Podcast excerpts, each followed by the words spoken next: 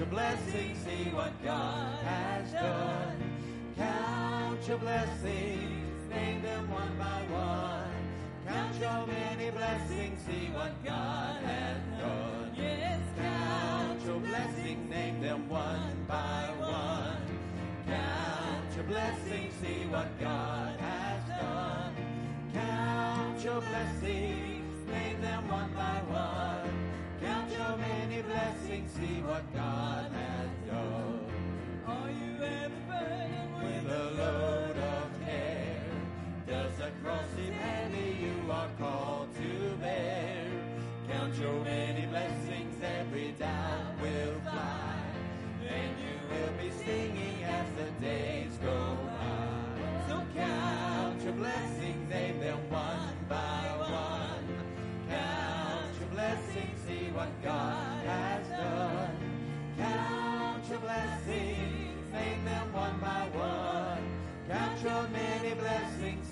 God has done. Yes, Count your blessings, name them one by one.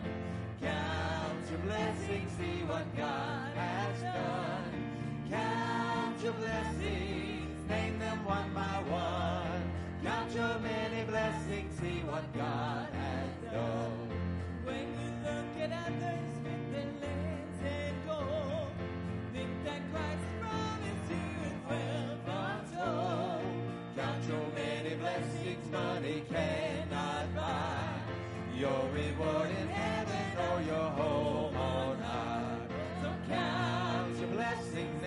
One by one.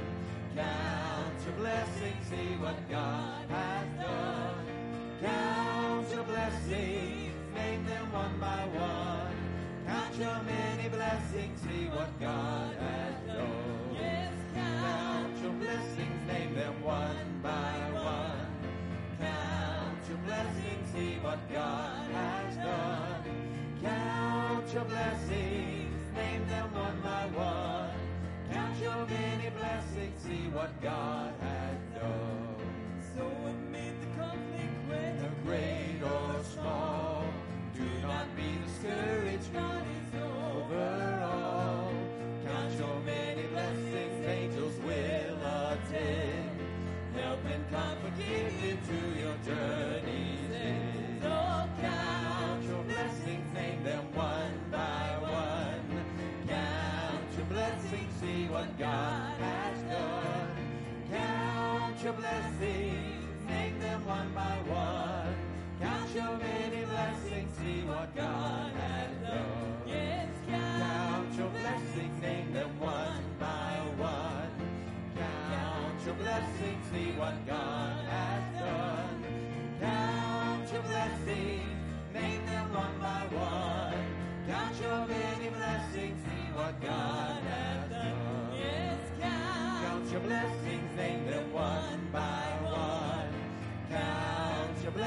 see what God has done. Count your blessings, name them one by one. Count your many blessings, see what God has done. Amen, amen, amen. He's the Lord. Amen. You may be seated for just a moment. Don't get too comfortable though. We're going to worship the Lord some more, but we have a special announcement before we release our kids. Uh, so I want to invite uh, Brother Jerry Bowden if he'll come, one of our deacons. He has a special announcement for us this morning. Uh, praise the Lord.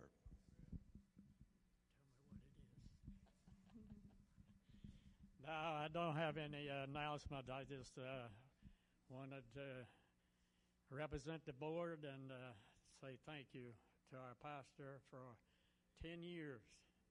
10 years he has served us.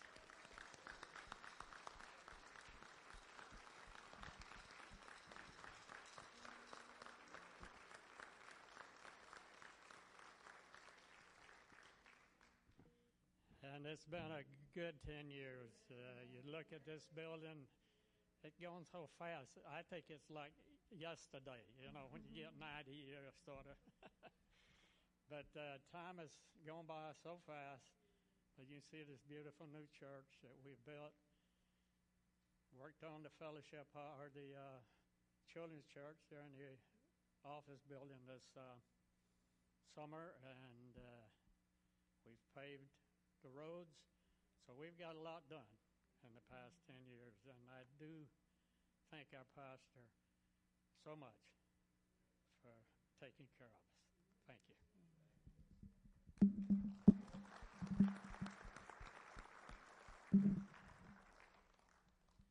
Amen. Praise the Lord. We love and appreciate Pastor Joe, Sister Christina, their family. What a blessing they are to each one of us. Amen. Amen. Praise the Lord. Well, listen, we want to release our children at this time for Pumpkin Fest. We want to allow them a little more time. Uh, just a reminder, they're going to be in the fellowship hall this morning. So when you go to pick your children up, uh, you'll want to pick them up at the fellowship hall. Praise the Lord. Glory. What beautiful children. Pray the Lord would bless them, their time together this morning. Amen. And while they're celebrating in there, we're going to celebrate in here and continue to count our blessings. Amen. To worship the Lord. We serve a good God. Will you stand as we continue to worship? We just want to stay in that attitude of worship this morning, church. Let's let Him know how much we love Him this morning. He's worthy, Lord.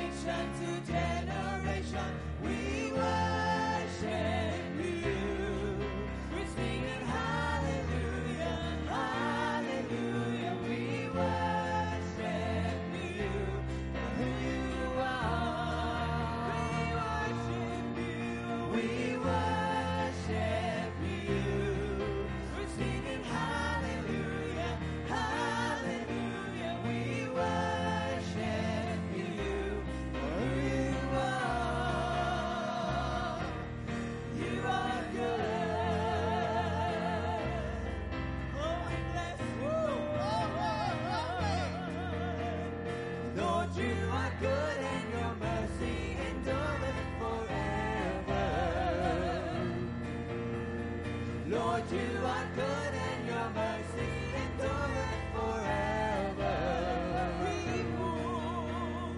people from every nation and tongue, from generation to generation,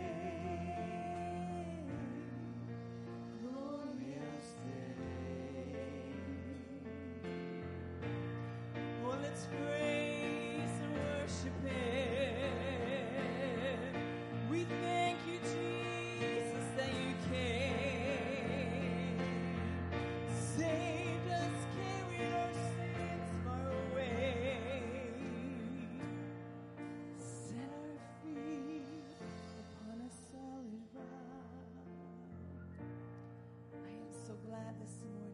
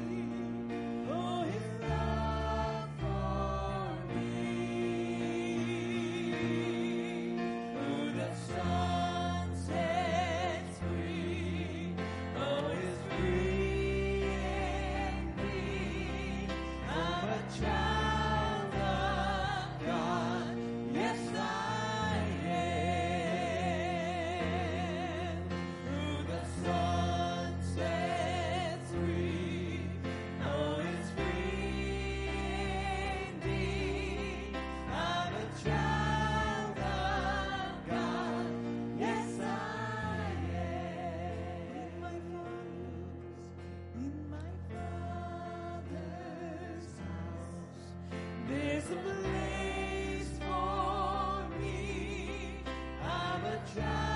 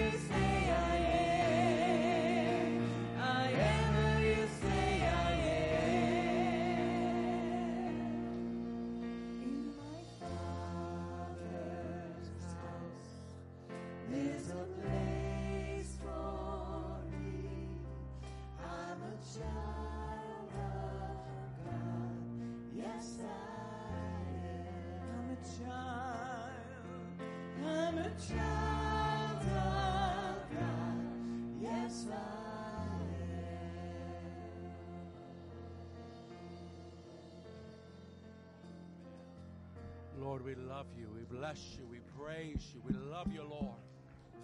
Oh, Lord. Lord, we thank you that we can be your sons and your daughters. We thank you that because of your shed blood and your sacrifice on that cross, we who were all once far away in darkness have been rescued and redeemed and brought into your marvelous light. We thank you, Lord, for what you've done for us. We thank you, Lord, how through the years you've kept us. And you've been so very, very good to us. You've held us in the palm of your hand. You've supplied our needs.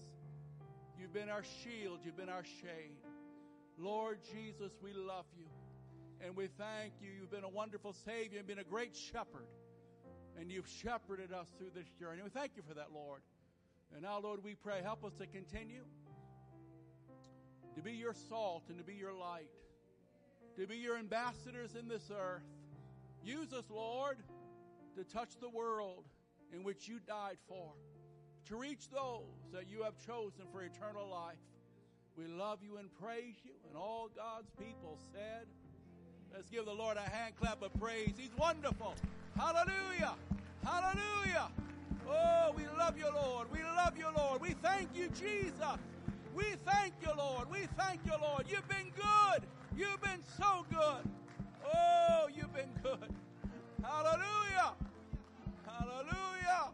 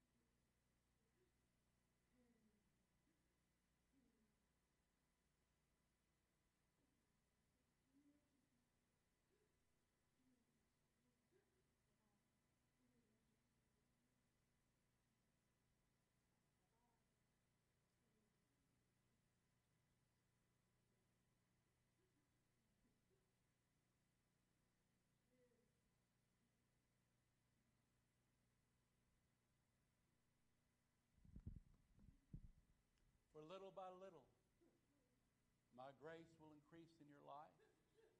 And little by little, I will take away that bitter place that seems like it never wants to leave you alone. But little by little, as you continue to draw near, I will continue to apply my healing salve. Little by little, as you trust in me and look to me, I will work in you and I will go places others cannot go and I will do things in your heart, yea, and in your mind that others don't even know trouble you. For I am a healing Savior, I am a great physician. And the Lord your God will go beyond the external. And He will reach into the depths of your heart and your mind. He will cleanse and He will mend and He will begin to restore the air of your brokenness as you look and as you gaze upon the goodness of your God, He will release His healing salve in your heart and in your life. And you will wake up and you will recognize that something has happened, something wonderful has begun. Hmm. And the old hold is not as strong as it used to be, and the old sting is not nearly as raw and rough as it used to be. And there's a new freedom, and there's a new wholeness, and there's a new peace as you look to the Lord and put your trust in your God, little by little, He will re- reveal and He will release His healing balm in your heart and in your mind, says the Lord. Amen. Thank you, Lord. Thank you, Lord. We thank you, Lord. Amen. You may be seated. Amen. Sometimes that healing balm just works as you put it on day by day day by day, little by little. And all of a sudden, that burden that used to be so heavy is really not that heavy anymore. And the bitterness that used to be so raw and real, you know, it's not quite as bitter as it used to be. And it's just the work of God as you look to Him day by day, as He works in your heart each and every day. And we thank God for that. Amen. Amen. Well, good morning. It's so good to see everybody in God's house this morning. Thank you, Brother Jerry, for your kind words.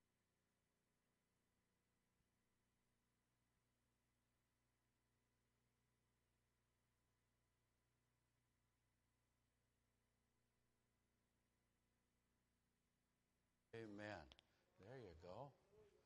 Praise the Lord. If you have your Bibles, if you would go to Revelation chapter 2. Revelation chapter 2. And we want to begin a new series. Preaching from the letters and the messages of Jesus to the seven churches that he identifies in the book of Revelation. And this first one we'll call Where's the Love? And we'll get to that verse later on as, as we study. But we want to look at this and study this, and, and I think you'll, you'll enjoy it as we walk through this together. Revelation chapter 2. And let's begin with verse 1. We'll just read a, maybe the first three verses, and then we'll begin to um, break down. To the angel of the church in Ephesus, write These are the words of him who holds the seven stars, or the seven pastors, in his right hand and walks among the seven golden lampstands, or churches. Now, hear the words of Jesus I know your deeds, your hard work, and your perseverance, and I know you can't tolerate wicked people, and that you've tested those who claim to be apostles but are not, and have found them false. You have persevered and endured hardship for my name, and have not grown weary. Again, we want to begin to study these seven letters that the Lord Jesus spoke to the churches. And um, the book of Revelation, in this book, the Lord Jesus gives the Apostle John messages to seven different churches in Asia Minor, which is Turkey, present day Turkey. And they're letters for them, but they're lessons for us. You know, John the Apostle is on the island of Patmos. He's there for preaching the gospel. It's like a penal colony. It was a barren, rocky, small island off the coast of Turkey, and he's there for preaching, and the Romans would, would do that to banish him. And he was banished for preaching the gospel. And the book of Revelation begins, and John says, It was on the Lord's day that he was in the Spirit. He's an old man by now. This is maybe 60 years after Jesus died and rose again, and John's an old man, and he's in the Lord's day. He's in the Spirit. And all of a sudden, Jesus appears to him the resurrected, risen Christ, the glorified Jesus appears to him. And you remember John, he used to be so close to Jesus and he'd put his head on his shoulder. Now, all these years later, now the glorified Christ appears and wow, John just falls like a dead man at the feet of Jesus. It was so awe inspiring and so magnificent and glorious. Well, from there, Jesus gives him messages for seven different churches in that area. And there are messages for those specific churches, but also there are messages for us today.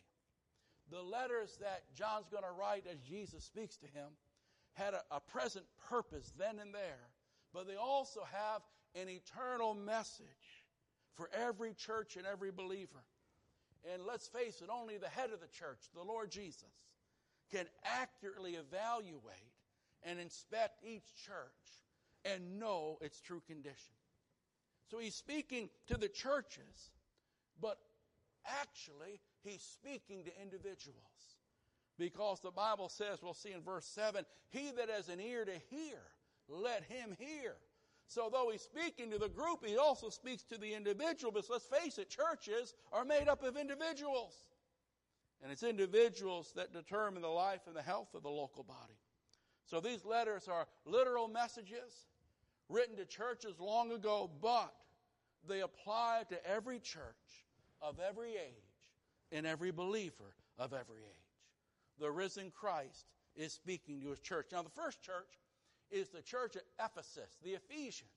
Now, Ephesus was um, a marvelous city in the natural. Commercially, it was very prosperous. It, was the center of the trade routes and a commercial center. So it was a very uh, materialistic and a very prosperous and wealthy city. But religiously, it was a terribly immoral city. It was the place where the Temple Diana was, one of the seven wonders of the ancient world and literally thousands of um, the priests and the, and the priestess and their and their worship was was very immoral. We'll put it at that. It was a vile form of worship. So religiously, the city was a dark, spiritually speaking. But now, as far as the church is concerned, it had a wonderful history. Remember, the Apostle Paul founded this church. And later on, Timothy, his son in the faith, was a long time pastor of this church. And even later in life, the old Apostle John spent many years there pastoring and teaching the flock of God. So, what we have in these letters is kind of a pattern. each one of them kind of has this pattern. When Jesus first, he, he gives his approval or his commendation, what he commends, what he sees in the church, what he applauds that they're doing right, what he wants all of us to continue to do for his glory. And then he'll bring a concern, a complaint. Then he'll identify something in the church that he wants to draw their attention to. Something that he sees that if they don't deal with this will bring them trouble down the road, and so he identifies that. But then the Lord is so good. He doesn't just give us what the problem is, he gives us a remedy for the problem. And so he won't just um, have a complaint, he'll also show them how to correct it and how to get back to where they need to be. And that's kind of our, our thought. Number one, here, here's the commendation of the approval. You see verses 2 and 3. This is the kind of church the Lord Jesus wants us to be. This is the kind of followers he wants. He says, I know your deeds, your hard work, and your perseverance. I know you can't tolerate or endure wicked men, but you've tested those who claim to be preachers and apostles but are not, and you found them false. And above all that, you've persevered and have endured hardship for my name and you haven't given up and you haven't grown weary. Number one, we start out, it, was a dynamic or a dedicated church. Verse 2 talks about it was a hard working church. Jesus says, I, I recognize and I know your deeds and I know your hard work. In the Greek, that speaks of working to a point of exhaustion. These were people really sold out for Jesus. These were a people that were really involved in doing the will of the Lord and touching lives for Jesus. These were a, a congregation that was committed to serve Christ and committed to minister to the people of Christ. The, the word, again, it speaks of an all out effort. They were a people busy serving the Lord and doing His works and touching the world in, in which He died. And again, we note the Ephesians are applauded here but Jesus says they were diligent workers for his cause. And the Lord applauds them for that. They were a people that, again, they, they didn't have a, what we could call a spectator mentality. They didn't have just a, a come to church, entertain me, but instead there was an energetic, energetic involvement in the lives of these saints. They participated, they contributed to the cause of Christ, helping his people, reaching the lost, doing the works that God has called his people to do. In fact, quite frankly, that's the number one message for us. That's the first message for us. The first thing he applauds is their hard work, and that's what he looks for in all of his people. That's what he looks for in all of his congregations. He calls you and I to get involved and to serve the Lord and to find our place and to serve God faithfully with the gifts and the talents and the opportunities that he gives us. He calls us to with excellence and enthusiasm and faithfulness. Let's get about and be busy for our Lord and for our Savior. And let's face it, the Lord is still calling um, laborers to work in the harvest fields. How many remember in the Gospels, Jesus said, the harvest is plenteous, but the laborers are few. He says, pray for laborers and, and be a laborer. Get involved. And the, the, the, job is not yet done. There are still souls to be reached. There are still lives to be lifted up. There are still people that need the help. There are still places that haven't heard. So let us be about our Father's business. And let us be like this church at Ephesus because we all have a part to play. Every one of us that knows the Lord has been given gifts and talents and abilities to serve Him. And the Bible says to those that are already doing so, well, the Lord is well pleased with you. He sees you. He recognizes that. And He says, keep it up. And we say, keep it up. And we say thank you to all those that are faithfully serving the Lord because there are so many right here at Pleasant Grove. And we thank God for you. We thank God, the board members and all the, the ministers and the assistant pastors and, and the Sunday school teachers and the children's church and the grounds and the office, all that are faithfully serving the Lord. He sees that, he applauds that, and so do we. Can you say amen? Hallelujah. This is the first thing Jesus applauds. Hard work. Hard work. He likes hard work. Isn't that good? That'd be out of step in some, well, in some places, but he likes hard work. Jesus applauds the church for their all out effort in serving and sacrificing for his cause, for his people, and for his commission. They were a dynamic and dedicated church. They put their hands to the plow and they were busy for the Lord. They, they lived in a modern city for the time. It, it was an exciting city. It was a prosperous city. So there was a lot of distractions and a lot of temptations that could have kept them away from the eternal things. But you know what? They chose to live for eternity. They chose. They put their hands to the plow and were busy for the Lord. Can you say amen? And I, I read a story a while back, and it, it made me laugh. I, so, so it's supposed to be funny. So don't get too serious on me now. But anyway, uh, a man was taking a vacation to Rome, Rome, Italy, not Rome, New York, for you upstaters. But anyway, he was taking a vacation in Rome, and he was a great art lover. Loved art. And I don't know if you know, but one of the greatest art collections in the world is in the Vatican. In the Vatican.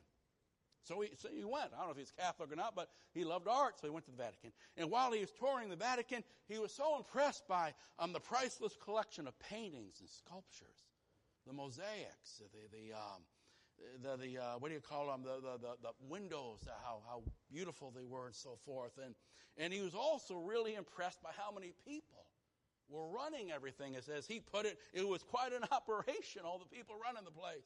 Well, anyhow, there was guards and there was groundkeepers and there were curators and there were clergymen all over and secretaries and all everything going on. And well, as it turned out, he ran into Mr. the Pope, Mr. Pope. I don't know which one it was, Mr. Pope. Hey, Mr. Pope, I got to tell you, this is pretty impressive here. And I says, you know what? I'm really impressed by all the people. I didn't realize it was so busy. I didn't realize that, eh, there was so much going on here. He says, how many people actually work here? Pope looked at him. Actually work here, son? He says about half of them actually work here. Amen. Um, the other half is getting a paycheck and just sitting around looking at one another. But the, I missed that one. But that, he said about half of them. Well, the church at Ephesus, you know what? It wasn't just half of them that worked. Jesus said, you know what? As a congregation, you're all involved and you're all devoted and you're all working hard for the glory in the kingdom of God. And you know, that's how it is here. We've got so many good workers here and keep it up. And those that aren't, find your place, get involved and let God use you for his glory. But number one, Jesus says, I applaud hard work not just those that come out and do, but those that are involved in contributing to the cause. Number one. Number two, he speaks of their perseverance. And you look at verses two and you look at verses three. Uh, he says here, I know your deeds, your hard work, and your perseverance. Then verse 3, he talks about you've persevered and have endured hardship for my name and have not grown weary.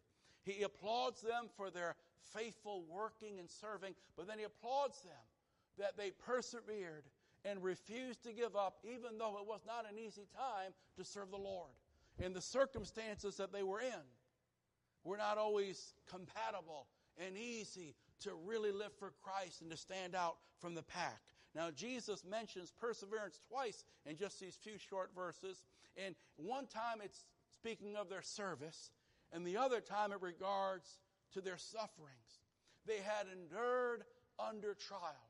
This is something that the Lord Jesus, He sees and He applauds. This is something God really um, appreciates in the lives of His people when they're willing to endure and to overcome and refuse to turn back, but they continue on in their testimony, they continue on in their service, regardless of what comes against them. They refuse to quit, but they've made up their mind and they serve the Lord Jesus through thick and thin. And that's what God's looking for in our lives. Look at Hebrews 10 and 36. Hebrews 10 and 36. You know, the people in Hebrews, they were getting tempted to return back to the old ways. They were getting tired. Um, the pressure was on and they were being persecuted and they were getting a little weary. But, but here, the Word of God says to them, you need, you need your answer. It is not to compromise. Your answer It is not just to blend in or turn away and give up or give in to despair. Your need is to persevere and continue on so that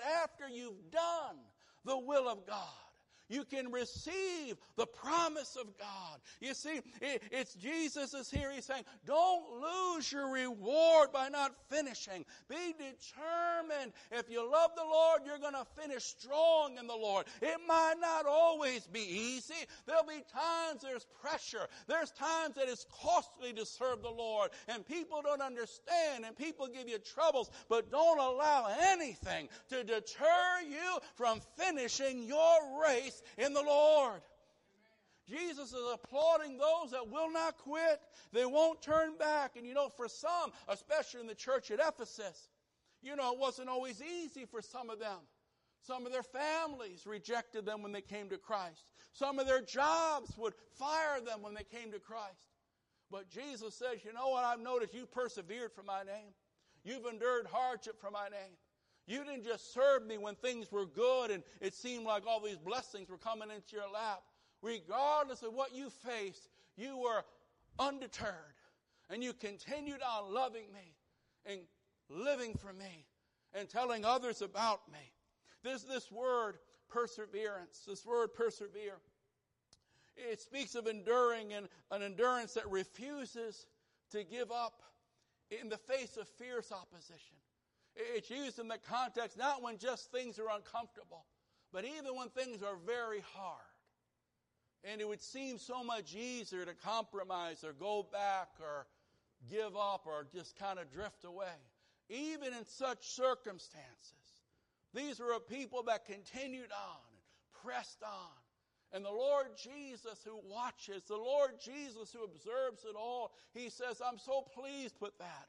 My heart is moved and warmed by that. And, you know, it, it's more, this word speaks of more than just a grin and bear it. It's actually an attitude that one that faces certain obstacles and faces certain trials, but does it with an attitude of the victor and the overcomer. That, that doesn't just kind of, oh, que sera, sera, but they're able to go through things and keep their joy in the Lord and keep their peace that passes understanding. They're able to take arrows from the enemy, but not let those things make them grumpy and bitter. They don't lose their song. They don't lose their joy. And they just continue on. I think it was William Barclay that writes about this particular word. He says it's not a grim patience that just kind of resigns and accepts things, but it's a courageous gallantry. It's a courageous attitude as you endure and press on and overcome.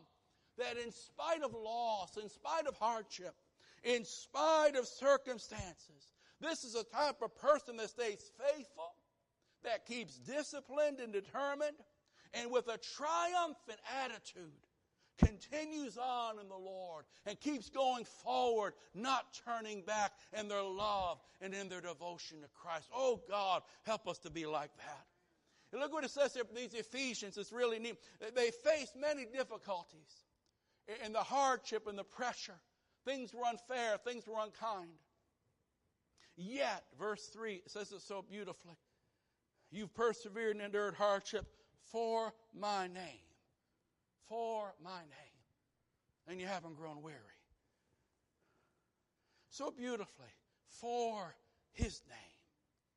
They endured, and they had not grown weary.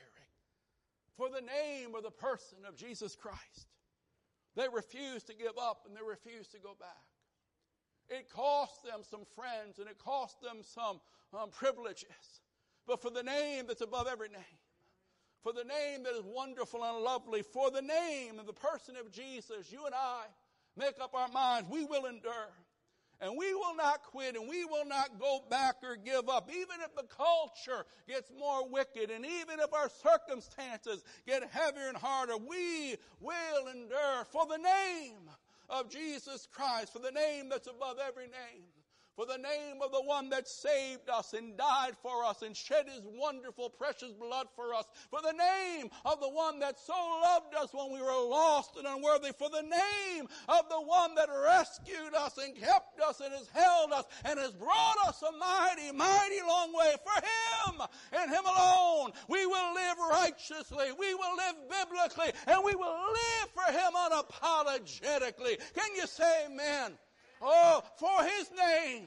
You see, friend, because Christianity is Christ, it's not about um, temples and statues and rituals. It's about Jesus Christ and loving Him and knowing Him and serving Him personally. It's not about being religious. It's about having a real relationship with the King of Kings and the Lord of Lords. Christianity is Jesus. It's knowing Jesus and loving Jesus and serving Jesus. Oh, what a word. For my name. For that name, we continue on. For that name, will allow them to call us what they want and say what they think.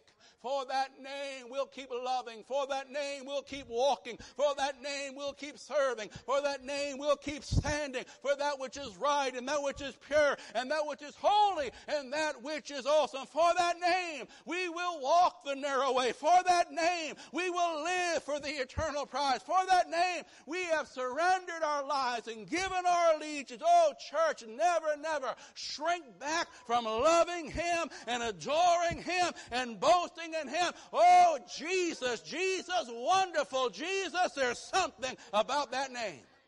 Jesus, for that name, for His name. We don't do it for the applause of men. We don't do it merely so people can think, oh, what a swell guy. We do it because we love the Lord Jesus. We've met Him and this thing is real. I don't understand why you sing. I don't understand why. You don't understand it because you don't know Him. But when you know Him and you don't ask such a question, when you know Him, you'll weep sometimes, you'll dance and shout other times. When you know Him and the songs you sing are not just words on an overhead, but it's a reality flowing from one's heart. Oh, when you know Him, for that name, the name of Jesus, somebody say Jesus. Say it again, Jesus.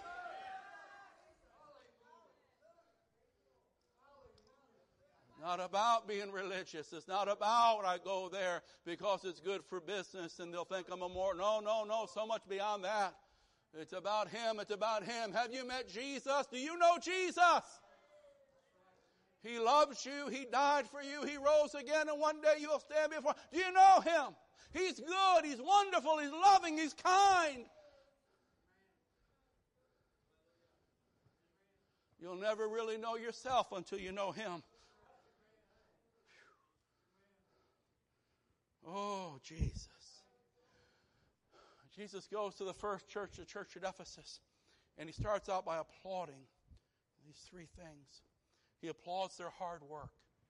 He wants us to be involved doing his works. Amen? He wants everyone to be involved. Find your place and serve the Lord. He applauds this in the book. He applauds that. He goes, Your hard work. Amen? Amen? We give as much work to the things of God as to other things. All right, hard work. He says, but secondly, I applaud you, and I'm so pleased that you endure hardship for my name. He knew what, he knows what you're going through. He knows that for some, it's not as easy as for others to walk with him. He knows that. He knows some are in a very supportive environment. He knows some aren't. He says, keep pressing on. It will be worth it all one day. It'll be worth it all. You keep pressing. You keep pressing. And don't ever think you're alone. I'm with you. Don't ever think no one knows I'm watching you and I'm pleased with you. Just keep pressing on. Keep staying sweet. Keep trusting my word. Keep believing that I'm your shepherd and I will walk with you through that. He speaks, he loves their endurance. And then, thirdly, he applauds them, and this is important this present hour. He applauds them because they were discerning people. They, they, they were disciplined and discerning, that they didn't tolerate everything that was supposedly of God, but they did test everything to make sure it lined up with the Word of God. He appeals that. Um, you know, we see this in verses 2 and then verse 6. Verse 2, in the middle of verse 2. I know you cannot tolerate or endure wicked people, and that you have tested those that claim to be apostles, even if they're on Christian TV. They have claimed to be apostles, but are not, and have found them false. Don't be gullible. Be biblical. Amen? And then you see in verse 6, he says, But you have this in your favor. You hate the practices, not the people, but the practices. The practices of the Nicolaitans, which I also hate. Is most that mostly is not a lot known about the Nicolaitans, but a common thought is that they they took proper Bible doctrine of love and grace and they twisted it. They perverted it to mean that because God is a loving God, you can just live any way you want and everything's okay. Well, Jesus didn't die for us just to live any old way. Amen? And so, again, we're not going to go too far into that, but that's kind of the thought here. But listen, uh, discernment is very important to live. Let me see if I can do better with this story. This is a true story. I thought it was funny. During World War II, um, in France, there was a cook stationed in France. This is when the tide had turned and we were starting to win, and there was a lot of refugees going, and the enemy was being defeated. But he was serving the soldiers their noon meal. And he noticed one character in line dressed in the GI clothing, dressed in the army clothing, but he was acting suspicious. Often then enemy soldiers, so they'd take, a, take the clothing off the dead soldier and sneak in and and so forth. And, um, well, he immediately deduced that the man must be an infiltrator, that he was an enemy soldier. So the cook reached under the serving table for his pistol and pulled it out, pointed it at the, the spy, and he yelled for the MPs. Now, after everything was over, the cook's CO, his commanding officer, asked him, How did you know this man was an enemy? And the cook said this. He says, I knew he had to be. Sir, something just wasn't right, but he came back for seconds. It's true. It's true. He came back. He knew no one liked his slop. Amen. He, he came back for seconds. And I said, you know, he was dressed right, but he wasn't acting right. Amen. But discernment is important. I just want discernment is important and is greatly needed in the church today. Amen. Because when we study the Bible, the apostles would warn of maybe false gospels and another Jesus and the twisting and the misapplying of scripture that, that winds up being, being a deception. And so he wants, Jesus is here applauding them because they didn't have a tolerance for just evil running amok in their midst or for false doctrines that were not proper and biblical. They um, condemned those that professed his name but conducted themselves like unbelievers. Because both doctrine and lifestyle, both our behavior and our belief matters to God.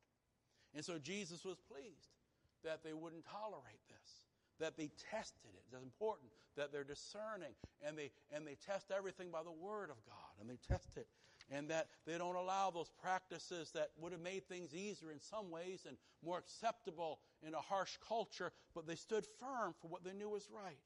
And you and I have to understand our, our point in, in this here is we understand that Jesus expects his followers to separate themselves from false teaching and false teachers. Amen? False teaching, false teachers, false behaviors. Here, give me one scripture here. 1 John 4 and 1. 1 John 4 and 1. And again, this is what the Lord looks at his church and looks at his individuals. And he says, I applaud you because you weren't just gullible or you just didn't accept everything because you weren't willing to stand firm against the wrong, but you examined it and you dealt with it properly. And that's important to be his church. 1 John 4 and verse 1. 1 John 4 and verse 1, where John says, Test the spirits. Test the spirits to see if they be of God, because many false prophets have gone out into the world. Dear friends, do not believe every spirit. Don't believe everything you hear. Examine it by the Word of God. I mean, you don't have to be a cynic, just be an examiner. Amen?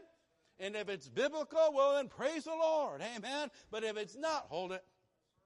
So, dear friends, do not believe every spirit, but test the spirits, test the teachings, test the, the, the theologies, test the things you hear coming over your TV. Test the spirits to see whether they are from God because many, that early, all those years ago, how much more today, amen? Because many false teachers, false propagators have gone out into the world. Well, well, how do we test it? Two primary ways the Word and the witness. The written Word and the witness of the Holy Spirit in our hearts. We have the written Word. Test it. Why? Does it line up with the Bible? Amen? Does it line up with proper teaching of the Bible? If not, listen, I don't care if they're pulling a rabbit out of their hat and people are falling down. If it doesn't line up with the Bible, it's false. Amen? There's the, and there's also the witness of the Holy Spirit. When your Holy Spirit gives you a check, when your Holy Spirit within you says something wrong here. So the two main, the, the, the Word and the witness. And then also, if I was to throw a third one in there, the witness of that person's life. I mean, they could be, you know, pulling a rabbit out of their hat, but, but you know, they're living like the devil and hold it. Amen? So again, Jesus is applauding the church because they were not gullible. But they were responsible enough that when they heard something, they went to the Word of God to see if it was accurate. They checked their own spirits within to see if this sense is right. And he was pleased when they dealt with things that were clearly wrong. Belief and behavior must be evaluated by the Word of God and dealt with properly and biblically. So here, the Lord Jesus, He approves. Again, this is something, I, I want to please the Lord. Well, one way that we all please the Lord as a body, as individuals, He's pleased and approves of how they respond to the temptation of biblical compromise and moral laxity, and so should we. We live in a world. It would be so easy just to compromise. Amen? On the job or sometimes at home. It'd be so easy just to give in to what the culture says is okay now. To what the culture says, as if they're going to dictate morality. God's given us a book, and He's given us a spirit. It would have been easier for the people in Ephesus just to compromise a little bit. Maybe their families wouldn't have kicked them out. Maybe they wouldn't have lost their jobs. Maybe they wouldn't have got thrown into prison when the persecution really, it, would have been so much less opposition from society if they just would have blended in and did everything that everyone else was doing. The cost in their families and in their finances, on their jobs, and their positions, and even their peace and their physical danger. But the Lord Jesus applauded this church. He says, You're a good church. I'm pleased with you. The King of Kings walks among and observes his people, and he applauded their hard work, their perseverance, their ability to stand strong in purity, and their belief and behavior. Yet, despite all that, he says, There's one flaw that I've got to address. You know, it's like you go to your yearly appointment to that doctor, that doctor looks down at that blood work. Mm, cholesterol, good, look good. Blood pressure, oh, got it under control. Good for you. Good for you. He's, oh, that sugar, that sugar's good. He kind of pats Oh, seems like you lost a couple. I look on the scale here. You don't want to tell him you took your big keys out of the pocket before you got on the scale. Amen. You don't want to. Um, he then also he says, but Hey, you know, when, when the Lord Jesus says, but or yet, we say, uh oh. The doctor says, all good except, oof, got my attention. But don't do good. If they can, all that stuff can be good. But if there's a, what did Jesus say? Let's look at verses 4 and 5 and let's just explain this and apply this the best we can. Jesus says in verse 4, yet. You've got so many good things going for you, and I'm so pleased with you in so many areas, yet. I hold this against you. And it's like the Lord Jesus, I, I've got to address it and tell you about it. Because if I don't, and you don't deal with it, sooner or later you'll lose your place in God. So I'll remove your lampstand. There are certain things that if you neglect it forever, sooner or later, it'll cost you everything. And this is one of those things. Yet I hold this against you. You've forsaken the love you had at first. Wow. He says, Remember or consider how far you've fallen. Repent. Do the things you did at first. And if you don't, I'll come and remove the lampstand from its place. If you lose your genuine love for the Lord, sooner or later you're going to lose everything. So, so let's look at this just here. This first love, this, this, this, this first love is um, our devotion to Jesus that is so often characterized in the new believer. It's fervent, it's personal, it's enthusiastic, it's fresh, it's unashamed. The prophet Jeremiah called it that honeymoon love, where you're hungry to learn, you're excited about church, you're bold in telling others about Jesus and all that he means. Now, the Ephesians were a serving church, a sacrificing church, a separated church, a suffering for his name church, but they somehow, along the way, got a bit mechanical, got a bit rigid, and they lost or left that fresh excitement for Jesus. And in doing so, their Christianity, um, though it was busy and productive in a lot of ways, it lost its wonder. It lost its joy. It lost its excitement. Became mechanical and routine. MacArthur writes it was a cold, mechanical orthodoxy. It might have been accurate, but they lost that freshness in the heart, that zeal and love and passion of the heart. Now, they still had a love for Christ, but the quality and the intensity was unlike the initial love when they first met him and he was everything. They had fallen, as one writer put it, fallen from the early heights of their devotion and descended to the plains of mediocrity. And again, remember, friend, it's a personal relationship with the living Savior. And we want to keep that fresh, and we want to keep that full, and we want to keep that on fire. Warren Wiersbe writes While it's true that mature married love deepens and grows richer, it's also true that it should never lose the excitement and wonder of those honeymoon days. You begin to take each other for granted, and life becomes routine.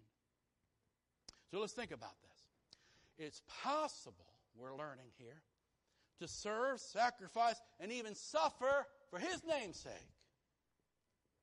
and yet leave or forsake that personal and special love for Jesus Christ. Mm. Mm. Now, younger Christians, this is something you need to take note of. And know you're new in the Lord and you're, you're learning the Bible and you're studying and you're learning proper doctrine, and that's good.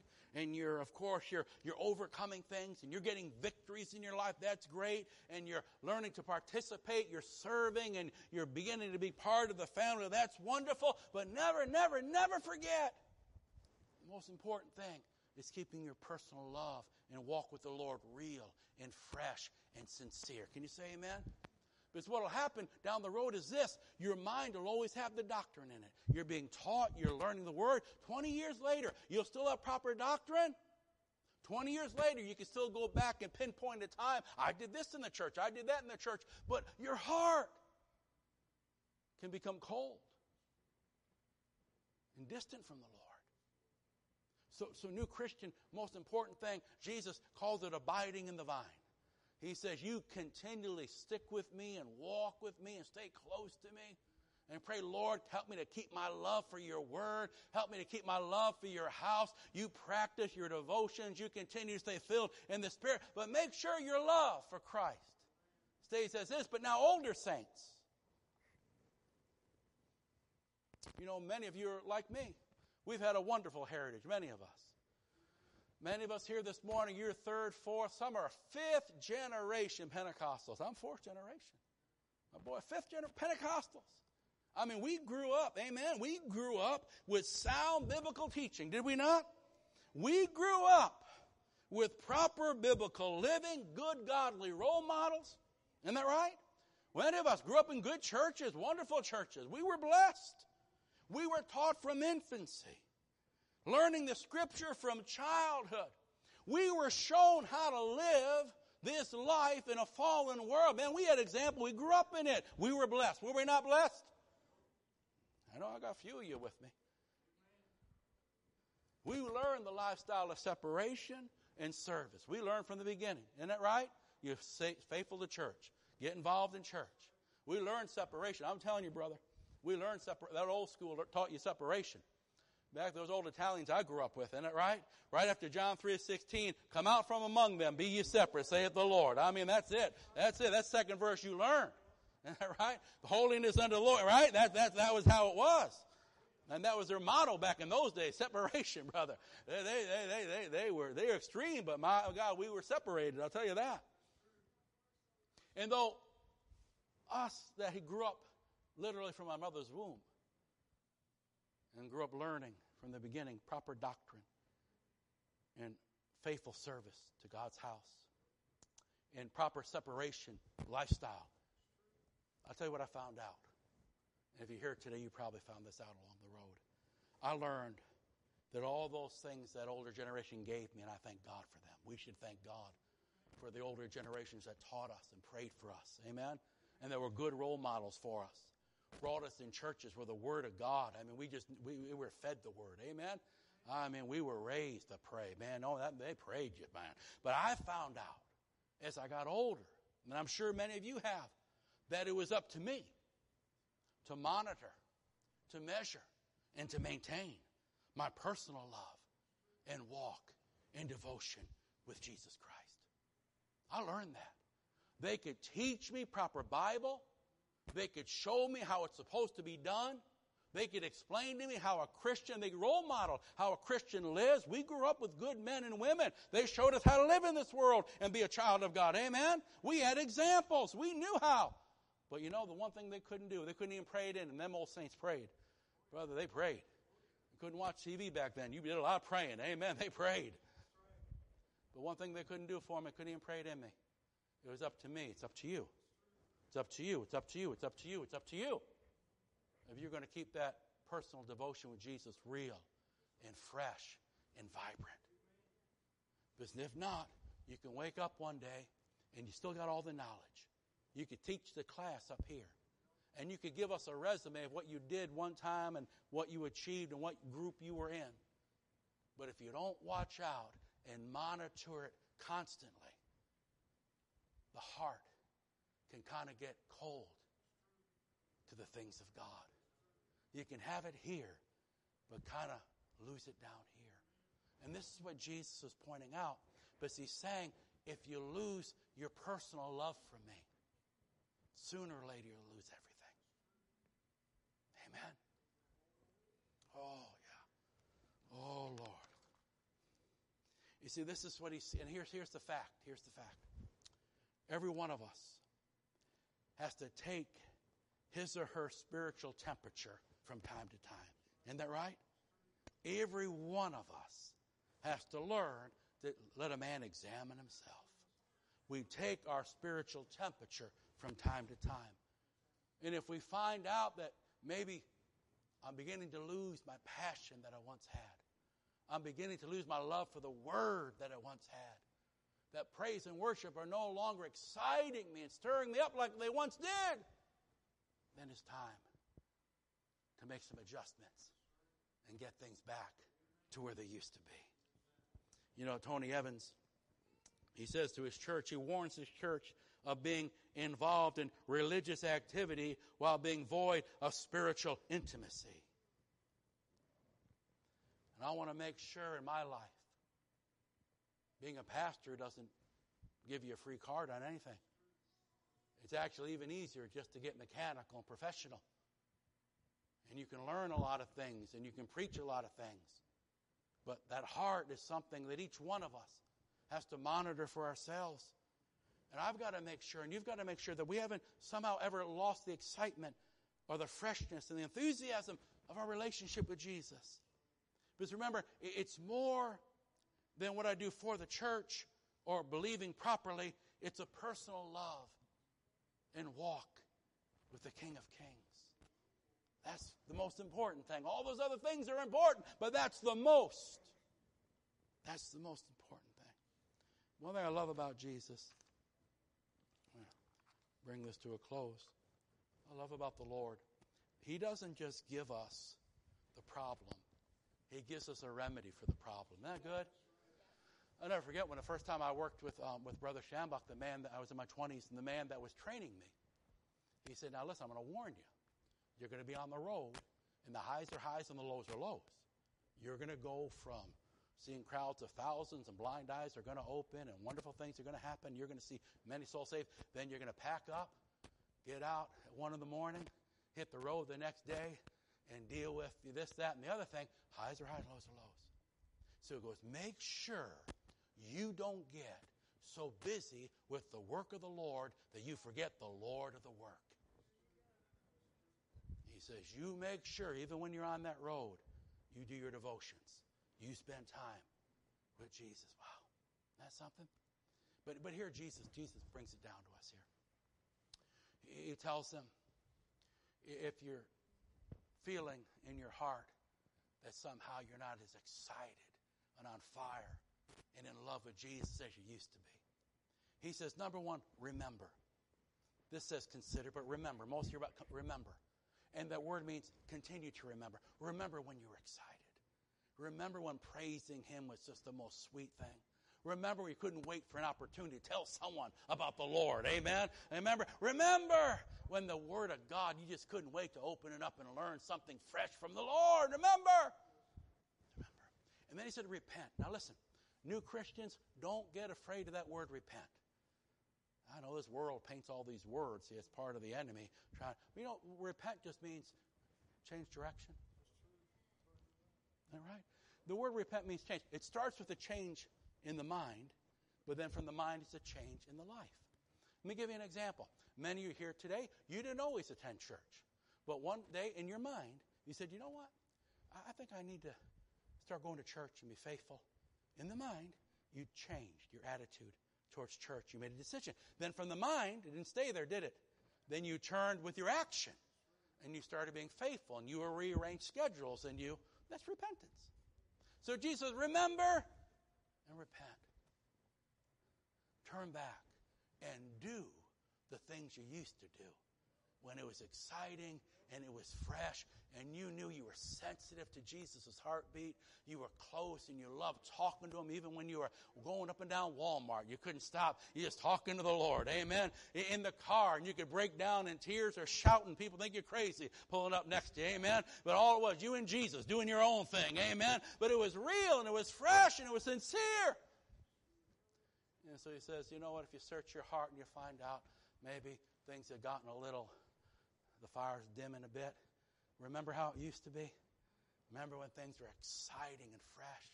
Well, well, change, repent. Make up your mind. I want to get back to where I was bold with the Lord and close with the Lord. Amen. Fresh with the Lord.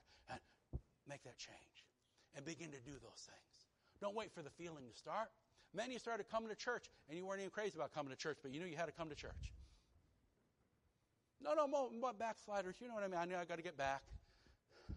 Weren't crazy about it. But you, you did it without feeling it. But then the more you came, the more you felt. The more you turned, the more the heart began to change. Oh, man. Hallelujah. Amen. This is Jesus. He's talking. This, this is Jesus. Some 60, 70 years after he resurrected. This is Jesus glorified, speaking to his churches. And he says, listen. And as we finish every message, it's only, only responsible, it's only proper that we look at what the Lord said and the things that were the positive things, we say, Lord, help us to continue to do them if we're doing them or start doing them. Amen? Let us take note of what Jesus really exalts. I want to know what Jesus really cares about. Amen? I mean, sometimes I've seen in churches, they make a big deal over something I don't see a lot in the Bible. But man, if the Bible makes a big deal about it, then guess what? I'll make a big deal about it. Amen? So I want, I want, to work hard for the Lord. I want to be involved. Amen? I want to be involved. And I want to endure. I know some lives are easier than others. But no matter where your life is, make up your mind, I'm going to persevere. It'll be worth it all one day. I'm not turning back from loving and serving Christ. And, and I'm going to be, I'm going to try to be faithful and discerning. You know, amen. I'm going to be a person of the Bible. And I want to measure things by the Word of God, not by what a church doctrine is, not by, but with, I'm, I'm going to be a Bible person. All right? But also here, well, we're going to take the negative thing, we just have to search our heart to make sure. Now, you might be doing wonderful. Man, you and Jesus might be closer than you've ever been. Then praise the Lord. Amen? But if for some reason you're here and you know what, you're honest, you know what? Yeah, Lord, if I was honest, I guess I'm not as close as I used to be, not as on fire as I once was. Well, let's just take the time to make that turn. Let's start to make that turn. Amen? Let's start to rearrange things. Let's do what we need to do to get it back. Amen? But that's the good news that it gives us. We can get it back. Amen? A church can get it back, and an individual can get it. Sometimes families can get it back. Amen. So we're going to pray. And I want to pray the blessing. And if you're here today and you want to come and pray or you need prayer, come on down. We're going to pray and believe God. But if you're here today and maybe the Lord's speaking to your heart, saying, Remember when? Remember when? Remember when you used to weep? When they'd sing Amazing Grace because you knew how real it was to you? Remember how you used to be bold for me? And now you sit around and you just let them talk about me at work and you, you don't even walk away anymore. He's speaking to you. Hey, all of us have to search our hearts. Pastor on down, we all search our hearts. Amen? And we're all thankful that we serve a compassionate Christ. That when He gives us a word, if we respond, He's not here to shame us. He wants to restore us. That's why He speaks to us. Amen? So, if for any reason you're not where you need to be, just make a fresh decision. Lord, I want to get back. Restore my fire. Restore my passion. I'll do what I need to do. You do what you need to do. Amen? Amen. Stand with me, please. Hallelujah. What a God we serve. Amen. He's faithful. He's good. He's loving. He's kind. And oh, hallelujah. Hallelujah. I'm going to pray the prayer. Lord Jesus loves you. If you've never come to him, well, come to him. Give your heart to him. Put him first place. Let us pray. Father, Lord Jesus, help us to keep our love for you fresh and real. Lord, as we faithfully serve you in your church, give us discernment in these last days. There's so many voices, Lord. There's so much deception and confusion, and we don't want to be swayed by that. We want to stay accurate. Help us to be a Bible people. Help us to be a people that lovingly measure all things by your word. And Father, I ask you to grant strength today to hearts that are enduring and persevering for your name. I know some people, they might be the only ones saved in their home, and it's not always easy. Lord, give them strength to persevere. I know some might be on the job, and for some reason, the people on that job really try to wear them down, really try to mess with them because they don't love the Lord. Give that person strength, strengthen their hearts, give them a fresh grace. I know some are going through situations and seasons. Years ago, we never imagined, but as life takes us through different seasons, we have to battle different things. And Lord, I ask you to strengthen their hearts. You know who they are. They're going through things that aren't easy. but they've stood firm for you. They've continued to the best of their ability to give you first place and continue to walk in you and keep their joy and to keep your, their song. Father, help them, strengthen them, encourage them. Help them, Lord, to stay steady as they continue on in you. And may no one within the sound of my voice ever turn back or give up from serving and loving the Lord Jesus. Now I pray, Father, in the name of Jesus, fill every thirsty and weary soul that's here this morning. Anyone that's weary from fighting the good fight and wants a fresh drink from the river of life, oh God, as they look to you, fill them, fill them, fill them, fill them, refresh them, renew their strength in the name of Jesus. Oh God, fill the thirsty, touch the weary, and heal the hurting right now.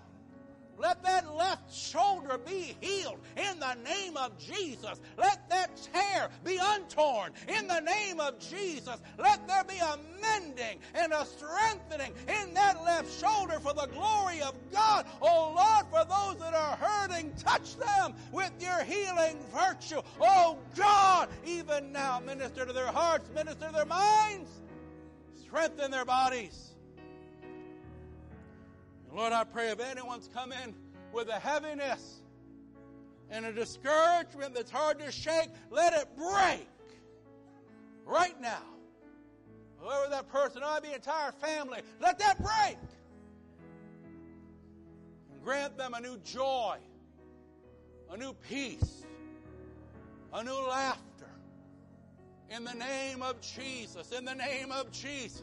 Oh Lord, for your name we will serve you. For your name we will stand strong for you. For your name we will be bold and unashamed for you. For your name we will carry out your cause and do our part for your name. Now, Lord, as we open the altar, breathe your breath of life upon all that come. Fill them, refresh them, revive them, touch them in Jesus' name. And all God's people said, let's praise Him, let's bless Him.